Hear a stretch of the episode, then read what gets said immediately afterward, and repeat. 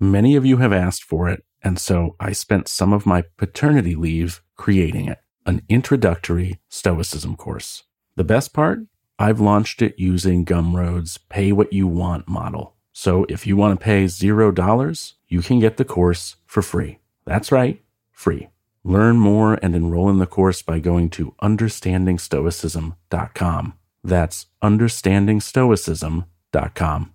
I have used a lot of commerce platforms in the past. By far, the most robust is Shopify. No matter how complex your business needs and no matter how large your business grows, Shopify can handle it. And they do handle it for brands like Rothy's, Ruggable, Allbirds, Knox, Magnolia, Brooklinen, Glossier, and Cotton, to name a few. You may already use another e commerce platform and you may be super unhappy with it, but you've already put a lot of work into it and migrating to Shopify could seem impossible. But I'm here to tell you that it is quite easy. When I migrated to Shopify back in 2022, their apps and tools meant I just had to make a few clicks and everything was ported over as if by magic. Shopify also lets you design your storefront however you like, which from personal experience I know isn't the case for many other commerce platforms out there. All these features and all this control can result in more sales more often. So stop leaving sales on the table. Switch your business to Shopify today and discover why millions trust Shopify as their all in one commerce platform to build, grow, and run their businesses. Sign up today for your $1 per month trial at shopify.com forward slash practical, all lowercase. That's one month for just $1 at shopify.com forward slash practical. Shopify.com forward slash practical. Do you remember when I told you, I don't know, probably a month ago now, that Donald Robertson would come back to talk about part three of ego in Stoicism? Remember when I said that? Well, that was supposed to happen in today's episode, but Donald has a new book out. And as often happens when Donald and I get on the phone together, or the video call as it happened, we have a tendency to talk about anything and everything other than the thing we showed up to talk about. And, that, and this time was no exception. So we wound up talking a bit about his new book, Marcus Aurelius, the Stoic Emperor, and also about some other stuff that I think you'll just enjoy hearing, but isn't on the topic of ego. Of course, Donald has agreed to come back sometime later in February to talk about ego, and we'll actually do that this time. But today is a bit of a Donald Robertson grab bag, and I know everybody likes the guy, so I don't think there's anything wrong with a random Donald Robertson grab bag. So that's what you're going to hear today. Before you hear that, however, I have to do a little bit of housekeeping and say thank you to a bunch of new patrons who have joined since Monday. Thank you to DC, just DC, maybe that's the whole of Washington, DC, who knows? Larry G. Heibel, or Hebel, and I'm sorry if I've said that wrong, Larry, to Colleen Struss, to Andrew Campbell, no relation, Jason Monteroso, TJ Gengler or Gengler, Sorry, TJ. I bet people say it wrong all the time, and I'm just one of those people now. Sorry, man. Chris Welch and Sean Wagner, who I assume is from the great country of Canada, as there is a maple leaf in his avatar. Heartfelt thanks to all eight of you for joining. Your $5 a month means a lot and helps me to continue to do this work and to have this work be the work I do to make a living, which is a pretty cool way to make a living. That is to say, by helping people to understand Stoicism a bit better in a way that helps them to make their own lives a bit better. So, thank you, truly. If you're listening and you're not already a patron, you can become one for just $5 a month by going to stoicismpod.com forward slash members. You'll get a nice little shout out like these eight folks just did. You'll get access to an ad free version of the podcast, and you'll get access to things that I do behind the scenes. For example, hosting private interviews within our Discord community, which you'll also get access to. And that's it. We'll hear from two sponsors now, and I'll be back with Donald Robertson, author of the new book, Marcus Aurelius the Stoic Emperor. This episode is brought to you in part by Prize Picks, America's number one fantasy sports app with over 3 million members. They are, without a doubt, the easiest way to play DFS. It's just you versus the numbers. You pick more than or less than on two to six player stat projections and watch the winnings roll in. With the big game right around the corner, Prize Picks is the easiest and most exciting way to turn every game changing moment into 100 times your money because with as little as four correct picks, you can turn $10 into $1,000. Offer expires post Super Bowl. With quick withdrawals, easy gameplay, and an enormous selection of player and stat types, it's no wonder Prize Picks is the number one daily fantasy sports app. I've got friends that use prize picks and they absolutely swear by it. So if daily fantasy sports is your thing, you've got to give prize picks a try. Go to prizepicks.com forward slash practical and use the code practical for a first deposit match up to $100. That's prizepicks.com forward slash practical with code practical for a first deposit match up to $100. Prize picks. Pick more, pick less. It's that easy.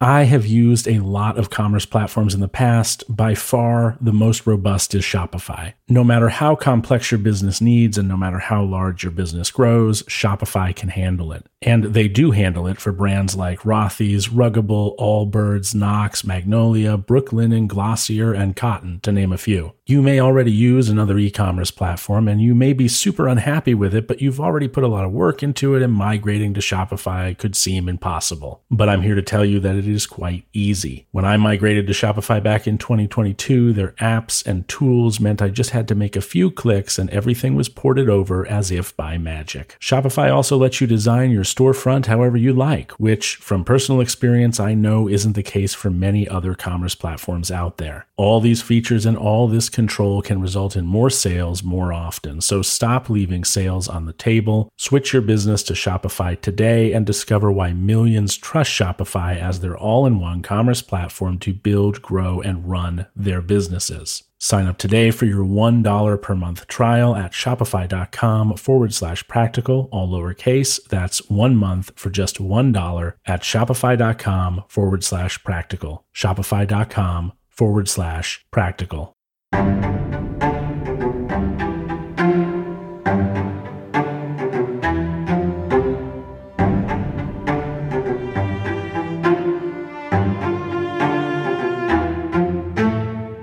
Hey there, Prokopton. Welcome back. I am joined by fan favorite Donald Robertson. Hi, Donald. How are you?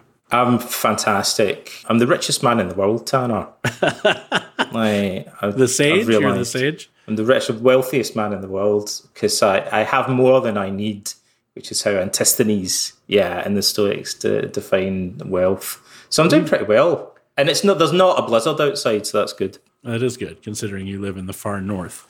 You, you also have a brand new baby. I've got a brand spanking new baby, and you're going to have a brand new soon. book. I've got a brand new book, and two like one and a half new books. Uh, I've got another book coming out later, but then I've got this book. Are we doing video? I don't even know, but there's a book. No, no we're not doing we, video, but it's, it's, it's, Marcus Aurelius, the Stoic. Hang on a minute, and it's, and it's a bio on the man himself. I'm flicking the page. You can hear yes, the book. Yeah. It's great. My low, my high pass filter will love you for that. Yeah, it's a it's a kind of auditory aid.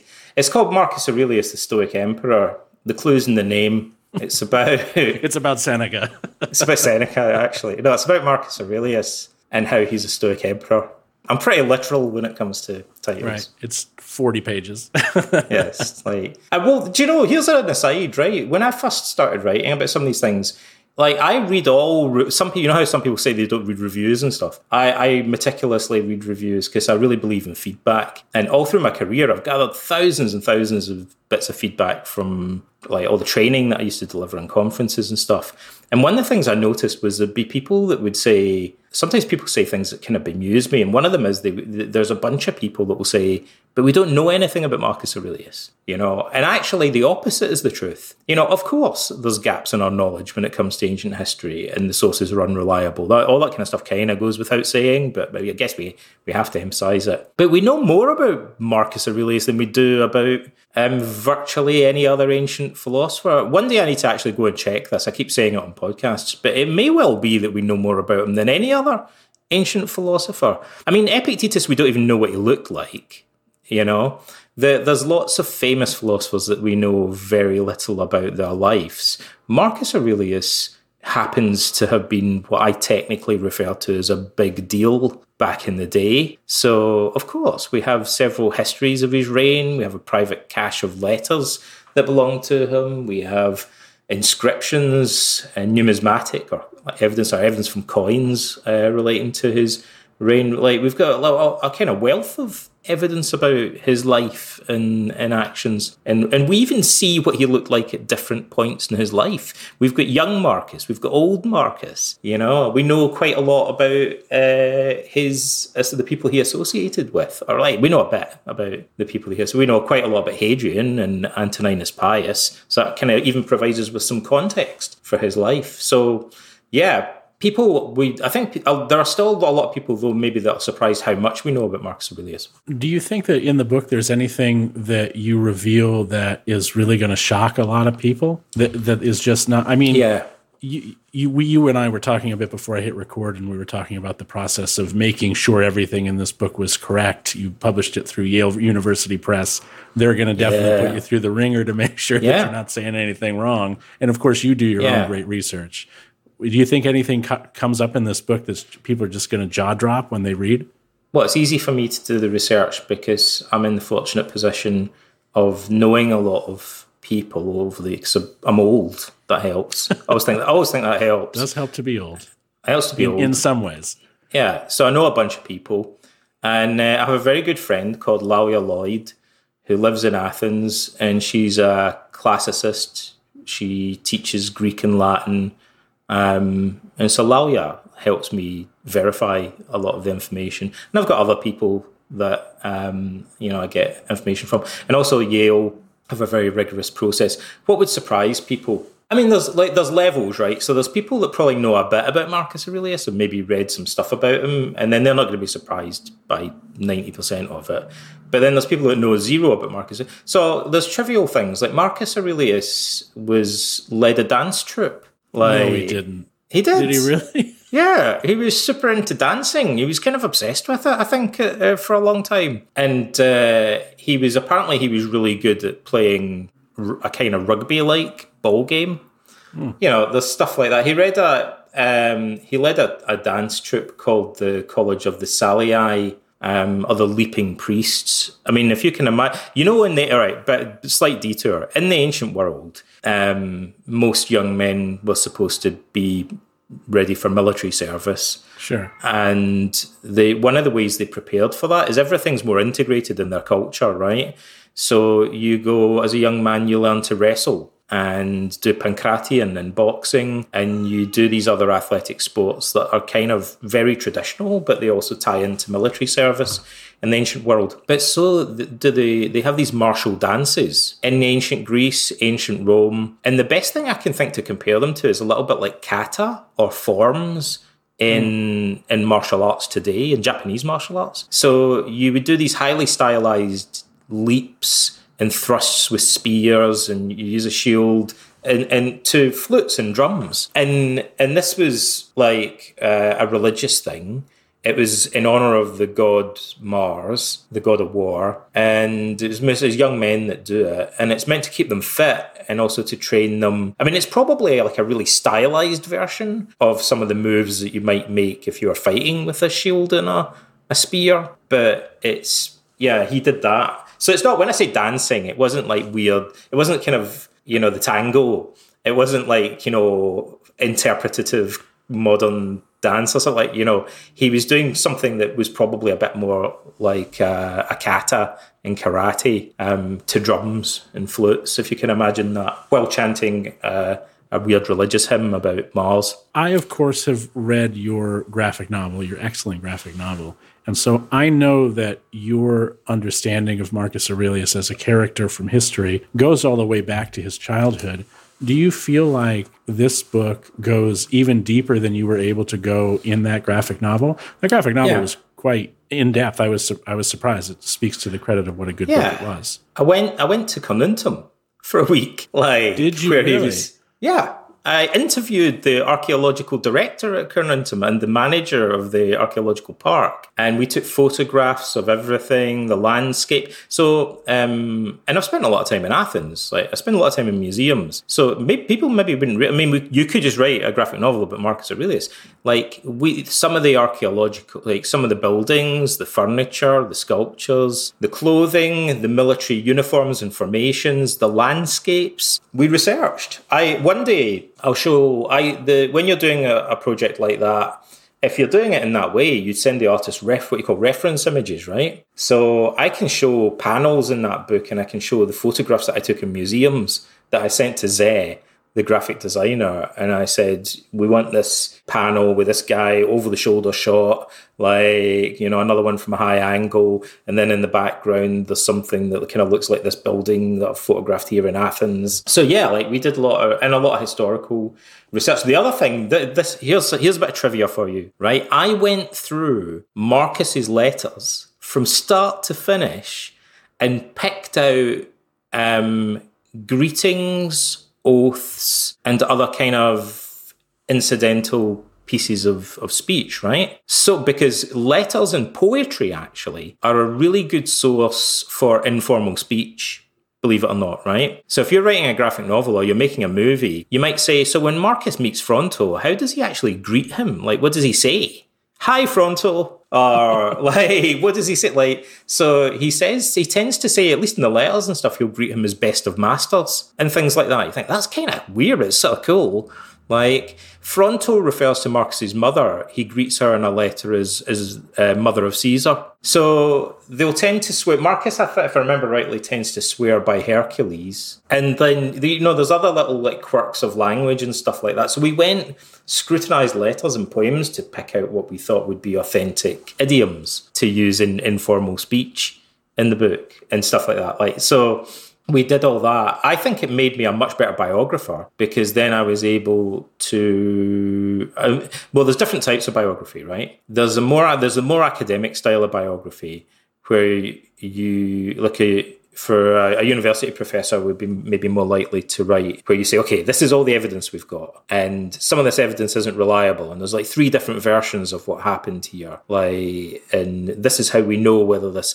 So there's kind of a more analysis of the value of different pieces of evidence, and then there's a type of biography that's more written in a narrative style that says, okay, like there's three different versions of this, we're just going to pick one so that we can tell it like a story like and that's more engaging. It's a little bit more like writing a movie screenplay or something like that. You know they're just different approaches to doing the same thing. This is a more narrative biography so i didn't there's not a lot of analysis in it. There's some in the in the end notes and stuff but basically you know i'll i'll try to imagine what marcus's life was actually like based on the evidence that we have. And uh you know, other things that I'll tell you, I'll tell you something that emerges. This is, and this is controversial, right? There's an elephant in the room, Tanner. It's the big H, otherwise known as in, in the book one of the meditations, Marcus sits down and lists all the people that he admires most. There's like about 17 people. They're all family members or tutors, right? Um, but Romans were hypersensitive to not mentioning people right? They call it damnatio memoriae. Like it's a big deal. Like if you're left off the Christmas card list, as it were. Sure, it's, right? it's like getting snubbed at the Oscars or something. Yeah, the Romans are much more sensitive to this. Mm. So you can ask, who doesn't Marcus mention in book one of the Meditations? Well, the most obvious thing that stands out like a sore thumb is if you say, who does he say? They, they, would also be sensitive to how much you say about someone. So easily, Antoninus Pius, he says way more about than anyone else. He mm. says very little about Lucius Verus. So he absolutely damns him with faint praise. He says nothing right? about Hadrian. The per- he says nada about yeah. Hadrian. And yet he mentions Hadrian four or five times in the rest of the book, but only just to say, gee, you know, think all those people that were really rich and powerful and now they're just like dust, mm. like, you know, dust in the wind. For like, example. Hadrian. Like for instance, hit that guy Hadrian, right? Yeah. Marcus knew Hadrian. I, that guy, I remember the like the internet is full of amateur historians, then and they're worse than philosophers for absolutely being convinced that like they know better, like and that you're absolutely wrong about. Him. So there's this guy that we got really angry with me. He's like, Marcus really has never knew Hadrian, you know. And I'm like, Marcus lived in Hadrian's villa It was, for about like the last stepfather to him, wasn't he? He was his adoptive uh, legally his adoptive grandfather. Hadrian absolutely engineered Marcus's uh, education as a young man. He chose to appoint him to various offices as he was growing up to prepare him to be a future emperor. It was him that uh, arranged that Antoninus would would make him uh, his successor. And and he came and lived in his villa for like I think it was about four or five months towards the, the end of Hadrian's life. Um, so they're they're they're and their families were very closely connected. Like there's a, I mean, it's if you visualize it, like Marcus had two grandfathers. He had a great grandfather to be specific, on his mother's side, and uh, a grandfather on his father's side that were both, if I remember rightly, thrice consuls. So, like, really, really, really senior, the most senior members of the Senate. Now, Hadrian was never there. Like, Hadrian was off gallivanting around the world most of the time. So these guys would have been the most powerful politicians in Rome, right? And, and they're Hadrian, they're there like running the Senate in Hadrian's absence. They're Marcus's family members. Like, of course, if you visualize this, Marcus's family are really connected, like, to Hadrian's rule. Like, and they're also kind of vying with Hadrian for power, in a sense. So he's really in the thick of it and all the political intrigue that's going on. One of the things I would say that might shock people, um, the other person that Marcus doesn't mention that may, we maybe wouldn't we wouldn't expect him perhaps to mention, but he's not mentioned anywhere in the histories that refer to Marcus in his uh, private letters and meditations is one of the most famous individuals of the era. There are actually several like people it doesn't but one of them is Antinous, like Hadrian's lover um, who was round about, he was a little well, a few years older than Marcus, if I remember rightly. But so Antinous dies under mysterious circumstances. He, he turns up drowned at the bottom of the Nile in Hadrian's company. Um, it's a huge deal. Hadrian starts this enormous religious cult based around the worship of his dead lover. And uh, I actually, this is where it, maybe I should be. I'm cautious how to phrase this because we're probably talking referring to pederasty, right? So traditionally it's said that Antinous is Hadrian's lover, but you could also see him as somebody who's being sexually exploited by Hadrian. Mm. Right, he was something like twelve years old when Hadrian first encountered him. Like, and I think he was around about nineteen when he died. Um, then, when Hadrian comes back from his travels, suddenly Marcus becomes his favourite, and he's brought to live in his villa, surrounded by dozens of busts of this dead ex. Uh, what are we suggesting How, here, Marcus? Well, oh man, I don't want I, you know. I'm not going to suggest any, but I, I think again, if you try and visualize the situation, uh, it's it's pretty weird, right? It is. How, yeah. It wouldn't it not be disturbing for like um, a young boy to be? I think when Marcus went to stay in Hadrian's villa, actually he was 15, but Hadrian had been back for a few years by that point. So my you're a 15 year old kid, and Hadrian's villa is this like huge, com- massive complex filled with slaves. Um, it was pretty. De- I mean, it, you know, I think sometimes we can exaggerate how corrupt and decadent Roman emperors were, but sometimes we're pretty on. We're right. You know, Hadrian There's built this. In- there were only five good ones. yeah, Hadrian built this enormous. Hadrian's usually considered to be one of the good ones. Like, um, and he was having all these political purges where he was threatening to execute even members of Marcus's family. And then he's like, "Hey, I want you to come and live in my house." I mean, mm. there's no way that that wouldn't have freaked him out. And we're told Marcus was really reluctant to go and live there. Well, no kidding, right? Of course. Like, you know, for many, multiple reasons. I mean, by some accounts, Hadrian was known for writing uh, erotic poetry about young men, right? And apparently it was it was not romantic. It was it was pretty sexually explicit and crude, mm. right? No one tells you that. Like so, this guy, that, right. this guy is saying, "I want your 15 year old son to come and live in my house." So now, wait a minute. I mean, I think there, now there's another elephant in the room. We haven't even talked about the fact that Seneca is not mentioned. We now have a potential elephant. There's multiple is, elephants. There's this elephant is that you're not suggesting it, but history does seem to have space for the idea that Marcus Aurelius, as a young man, could have been sexually assaulted by Hadrian. Could not, have happened. I think it would go too far to say that because we don't know that. that I happened. hope so. Um, I mean, for anybody, I would hope so. But but it certainly wouldn't have been unusual in the ancient world. Uh, there are reasons. There are there are reasons that we might hesitate or question uh, that. It would be, I think, relatively unusual for it to happen to someone of Marcus's status, arguably. That's it, but we just don't know. And but uh, what I would say, what I, what I'm saying that we can be confident about is it would have been a concern. Mm. Like um, if we try and visualize the situation he's in, it would be ridiculously naive to pretend that this wasn't disturbing um, and there's other things that are really disturbing about it. Hadrian had, a, a, like I say, he was having political purges against Marcus's family and executing people. He had spies everywhere, right? So the other thing no one ever tells you is that Hadrian was notorious for having for paying informers. So the Romans had this weird system whereby if you grassed someone up and they got executed for treason, you got, I think it was something like a third of their property, which is crazy, right? so right. obviously, it's in your interests to make up stories about rich people, right? And normally they wouldn't be believed, but if the emperor happens not to like somebody, there are people mm. queuing up to accuse them of things uh, and to be paid for doing it because there's a ridiculous system that everyone hated of the the delatores or informed paid informants and Hadrian used them a lot. You're also allowed to torture slaves to get them to throw their owners under the bus.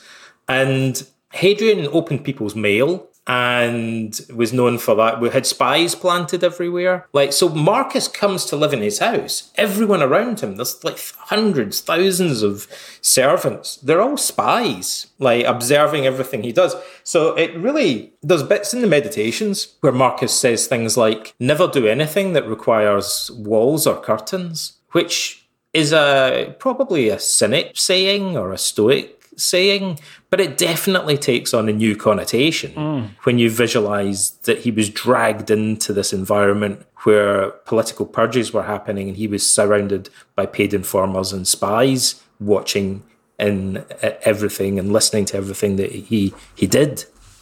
So it's no surprise that he became hyper self-conscious and very very reflective, like very self-possessed uh, in his behavior. Mom deserves the best, and there's no better place to shop for Mother's Day than Whole Foods Market. They're your destination for unbeatable savings, from premium gifts to show-stopping flowers and irresistible desserts. Start by saving 33% with Prime on all body care and candles. Then get a 15-stem bunch of tulips for just $9.99 each with Prime. Round out Mom's menu with festive rosé, irresistible berry chantilly cake, and more special treats. Come celebrate Mother's Day at Whole Foods Market. Another day is here, and you're ready for it. What to wear? Check. Breakfast, lunch, and dinner? Check. Planning for what's next and how to save for it? That's where Bank of America can help.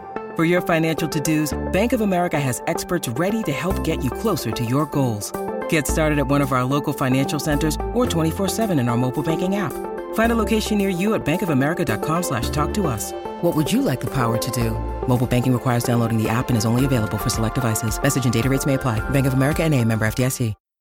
What I find really interesting about you, Donald, in general, is that you present in in your work as I think a lot of people think of you as a author about Stoicism, a Stoic author. But this is now your third book on Marcus Aurelius, and I've got to. I would identify you as a Stoic, someone interested in Stoicism, someone who writes on Stoicism, but above those things, a Marcus Aurelius expert of sorts. What is it about Marcus Aurelius that has? I mean, certainly there are many interesting things about him, but there are many interesting things about many interesting people throughout yeah. history. Why him? Well, I've written three books about Marcus like a self help book, a graphic novel, and a biography. And I've also edited an edition of the Meditations, wrote a biographical essay at the beginning of it, and I've written a chapter for uh, an academic anthology on Marcus's relationship to psychotherapy as well. Like, so, I mean, over the past few years, I've, I've done a lot of writing about Marcus Aurelius. Why? Well, like we were talking earlier, and I mentioned we just know so much about him. And so the other ingredient there you need is when I was a young guy and I went to university, I, my first degree is in philosophy, and I, for some reason, I just found it easier to study philosophers if I, I, I read lots of biographies. So I read Bertrand Russell's biography, I read Wittgenstein's biography, you know, and by I read Jean Paul Sartre's autobiography. By by reading about these philosophers, I found it easier because academic philosophy can become very abstract. And if I knew more about the author, just at a psychological level, I would kind of visualize the guy I could he kind of hear his voice when I'm reading. I mean, Wittgenstein writes like the Tractatus is really abstract, it's a bit formal logic. But by kind of knowing a bit about Wittgenstein, looking at photographs of him, reading his biography, suddenly it seemed more personal and more three dimensional. I put a human face on it, and so it made it easier for me to remember stuff and to kind of you know um, relate to to some of the abstract ideas that they were coming out with. So I, I guess I took that and then applied it to Stoicism. And I thought, gee, who do we, you know, how much do we know about Zeno? Well, we know some stuff about Zeno, but honestly, the, the information we have on Zeno is is very anecdotal. Mm-hmm. And it, it, once you go back to classical Athens, you know, there's a big difference between Imperial Rome and classical Athens in terms of, you know, our sources are sketchier, less reliable. The further back we go, uh, generally speaking, and so we we don't we, we Zeno we've got a bunch of anecdotes that we're not really sure about. Like sometimes Marcus Aurelius we've got a, a, a, reasonable pile of evidence, so it's sure. much easier to construct an image of him. You know, you and I have worked together at Plato's Academy Center for a little bit now, and I've got to have a number of conversations with you, and you strike me as the kind of person who probably doesn't enjoy talking about things that they don't know much about. And I'm wondering if, in other words, what I'm saying, Donald, is you don't strike me as someone who tries to bullshit any bullshitters or non bullshitters. And I'm wondering if some of that is some of your interest in Marcus Aurelius might be that it requires you to do no bullshitting because yeah. so much about him is known. Is that part of it too? Maybe that's part of it. I like um, I like the fact you're right. I mean, I actually in some ways I you know I'm funnily enough I'm happy to talk about stuff that I don't. But then I'll usually say I don't know anything about this. Like you know, I'm just guessing. you know, and like you know maybe after a few beers or something, you know, like we don't we don't know that much about, and we can speculate. But yeah, I prefer to talk talk about things. There are multiple reasons for that, but one of them is this is contra- controversial, right? In my field, on, on, this show, unheard of. In the field of psychotherapy, um, so psychotherapy, in a sense, is a, is an evidence based practice in its infancy. It's made a lot of progress in recent decades, but when I began training in psychotherapy, people would say, hey, there's like different types of psychotherapy. There's Gestalt therapy, and there's like NLP type stuff, and there's like Freud and Jung, and you know, there's all these like different pr- approaches to psychotherapy and you get to choose which one and you can combine them and stuff like that. I love and that I thought, they all sound stupid too. Yeah, well, it's a stupid idea, right? So in some ways, it is true that different styles of therapy suit different personalities. But I quickly felt there was something just chaotic about this. And, you know, I thought, do we not have a we, we need to know which of them works right? Some of them definitely work better than others. And if some of them are more suited to certain individuals then we should be able to select those individuals and match them. We shouldn't i mean but what normally happens is that therapists just do actually i'll tell you stop let's go even let's go even deeper into controversy and i'll tell you a little anecdote so i i trained as a psychoanalytic therapist or counselor, psychoanalytic counselor, I should say, right? Psychodynamic counselor. I have a master's degree in psychoanalytic theory. Um, studied Lacan, Klein. I was like a bit of an expert almost at one point on Freud, although I've probably forgotten most of that. And I was in group supervision for psychodynamic practice. And the guy teaching us, I was at the same time studying CBT and things. And he talked about a client that he had who had panic attacks and he'd been treating them for two years seeing them like three times a week, which is pretty normal for that type of therapy.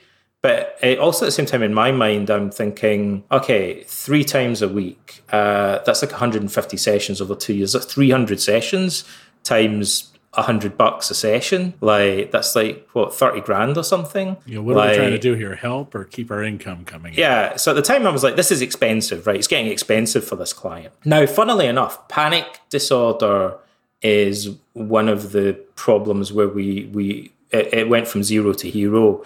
Like the the psychoanalytic therapist used to think it was virtually untreatable, and then um, a couple of researchers in the mid 1980s suddenly figured out the protocol that worked for it, and now it's one of the most treatable conditions. So it's like a huge leap forward um, in terms of the clinical effectiveness of psychotherapy. So I said to him, You know that there's a substantial body of research that shows that CBT has a very high success rate in treating panic disorder within like uh, around about six weeks, eight weeks or so, right? Um, and he was like, yeah. So no, he's like, he can't plead ignorance, right? He can't say, no, I didn't, I didn't, I don't read research. So he, he had to say, yeah, like, of, of course I know that. And so I said to him, do knowing that, do you feel that you have an ethical obligation to inform your client that that research exists? And he thought, to his credit, he thought about it for a minute. And then he said, no. And I said, why not?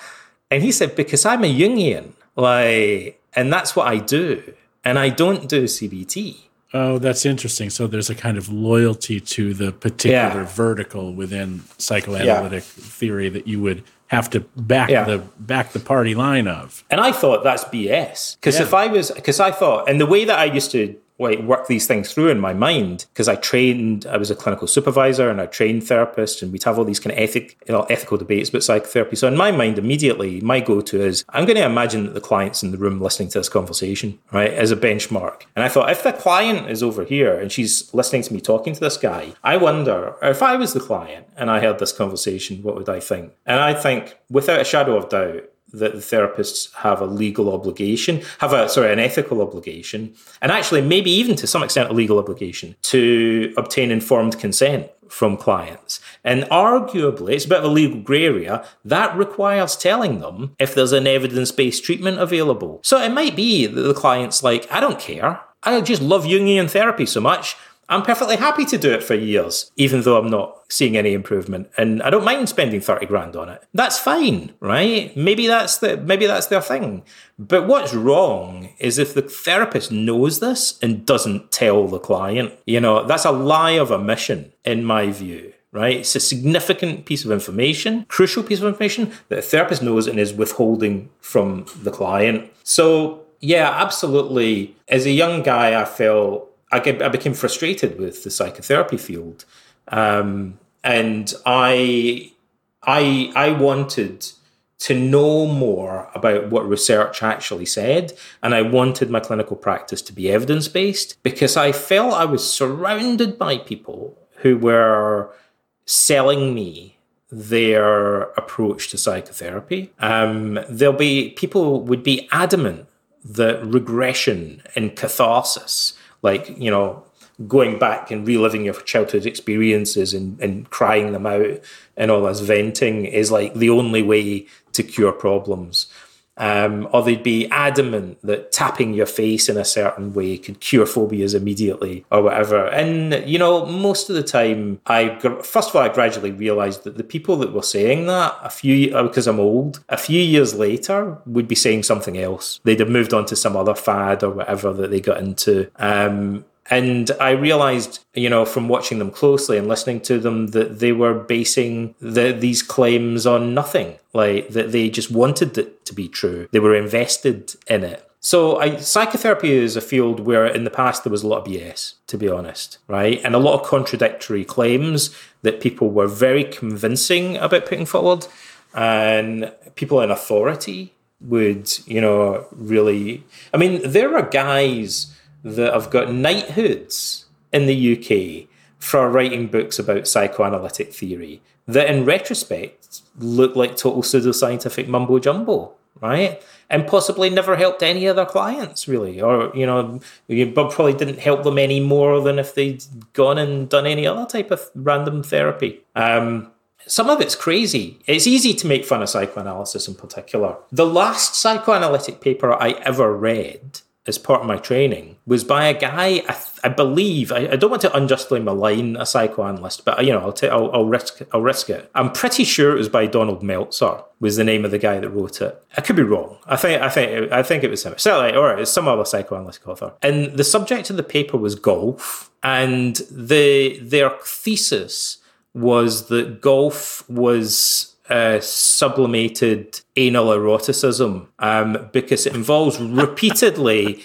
putting your fingers into a, a dirty hole. That was what this paper was about, right? That we read in class, right? Now, it's easy to make fun of these things, Tanner. You're laughing, but people people have whole careers founded on writing stuff like that, and they get knighthoods, and they get they get pensions and retire on them and live in big houses, you know, because they sat in an office with a mahogany desk and wrote these things, and then clients would come in and see them, and they'd say, you know, I think what your problem is, you know, is that you play too much golf or something. I don't know. I can't even imagine like, something like that being written on a mahogany desk in a nice yeah. office, and that's what he's writing on the desk. Oh wow! These guys always look like they're experts, right? They're like, you know, they, they sound really wise. Uh, I found, and then I'd go away and I'd kind of slap myself and I'd think, but hang on a minute, listen to what he's saying, you know, and and then I'd say, well, what's the evidence that he's? Made? There's no evidence at all. Like he's literally just made this up, right? I reckon is how it goes, right?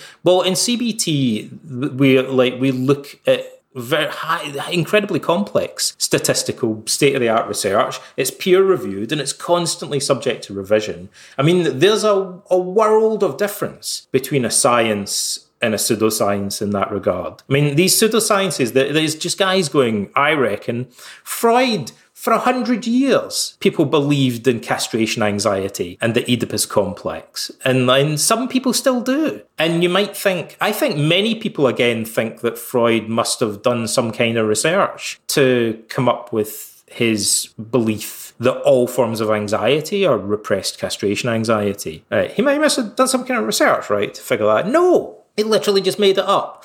He had a bunch of nightmares after his father died, and he interpreted his own dreams, uh, sat in an armchair with his pipe and slippers or cigar, and thought, I think I want to have sex with my mum. And, and I'm, I'm, I'm kind of frightened my father's going to castrate me. Like, I think. I think that's what's going on. And, and I'm must what's going on with everyone. That must be what's going on with everyone else too. And he told his patients this, and they said no. And he said, "Ah, you're in denial. Like you just don't realize it." No, right? and that you see, you see, yeah, proves it. Yeah, that is exactly what it was like, and that went on for like you know a hundred. It's I'm so glad that that's over. Like, because there's to me that was like the dark ages of psychotherapy, um, and there are. I know that's going to offend people because there are still people that are into uh, psychoanalytic theory. Like many of them are literary theorists and film theorists and people in philosophy departments and stuff. But a lot of this it's difficult not to make fun of it because it, it does seem kind of ludicrous from a, a I mean, there are good bits of psychoanalytic hmm. theory, mm. I suppose, and one of them we were we were going to talk about. I'm going to do you. I'm going to do you a favor here, Tanner. Yeah, by yeah, bringing bring, bringing the conversation back to what I know you wanted to talk about, which is the e- concept of the ego. Right. So Freud said that we have an ego, an id, and a superego, right? Right. First of all, he never said that, by the way, but we'll pretend that he did so that my joke works, right? But yeah, let's buy in. We're suspension okay. of disbelief. 100%. So, so Freud goes into a bar and he goes up to the bar and he says to the barman, "Could I?" The barman's like, "How can I help you?" And Freud says, "Could I have a, a pint of Guinness for my for my ego?" And the barman's like, "Sure, okay. Anything else?" And he says, "Yeah, I'll have a whiskey chaser for my superego. Now, the barman is actually a postgraduate student in psychology. He's just doing a bit of bar work to pay the rent and all that, right? So he's uh, he's like, oh, this is great. I've got a great opportunity, right? I've read Freud, right? So he says, what about your id? And Freud says, nothing for him, thanks, because he's driving. That's that's my only psychoanalytic joke. It's not my only psychoanalytic joke, but it's like it's the best one. Now, where it leads to, I said Freud never said any of this stuff, right? Because Freud was German, right? right. And he was Austrian. He's Austrian. He wrote in German, and he ego, id, and superego are Latin or Latinate terms that were introduced by James Strachey, Freud's translator, right? Uh, Freud um, just says it, I, over I, I think. And so there was a there was a movement at one point to retranslate all of Freud's works, mm. removing these Latin terms, because some people, many psychoanalysts who think a lot, overthink in a way about Freud's writing, said the use of these Latin terms. Let's come back to ego. Uh, reifies what Freud was saying. So when you say ego, Freud just said the I does this, the I does that. They said it seems more naturalistic and more intuitive. But if you say the ego, it seems more formal and it makes it seem more like you're talking about a kind of imaginary entity. Mm-hmm. Um, and it doesn't quite have that connotation in the original German that Freud wrote, they claim. So there's an argument, people used to say that Freud in German comes across as more, in the parlance of psychotherapy, humanistic um, than Strachey's translation, but we're stuck with uh, this terminology because it's so ingrained in our culture now.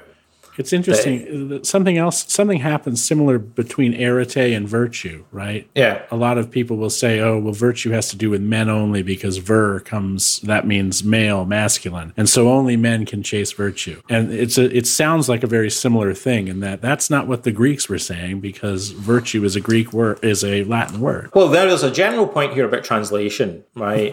transliteration. yeah. Let's let's get really broad.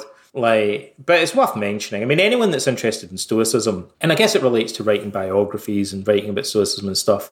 And that is where we have to leave Donald Robertson, at least for now. I had to get back to cooking dinner. My wife was on her way home from work. She is nearly eight months pregnant. And so I wanted to make sure dinner was done. And I cut Donald off and said, Hey, we never talked about ego. Not really. So can you come back and we can talk about ego later in February? And he very graciously agreed that he could and would. So I hope you enjoyed that conversation. The first half about Marcus Aurelius, the bit about Hadrian and the possible sexual exploitation aspect of that story blew my mind to think that that might have happened to Marcus as a young man, even though Donald makes it clear that that would have been extremely uncommon to have happened to someone of Marcus's status. He also agrees that it would have certainly been a concern to the people who were involved. And that's a terrible thing to think about. But in any event, I hope that you enjoyed the episode. I will look forward to inviting Donald Robertson back to have an actual discussion about ego more formally. But until then, and until next time,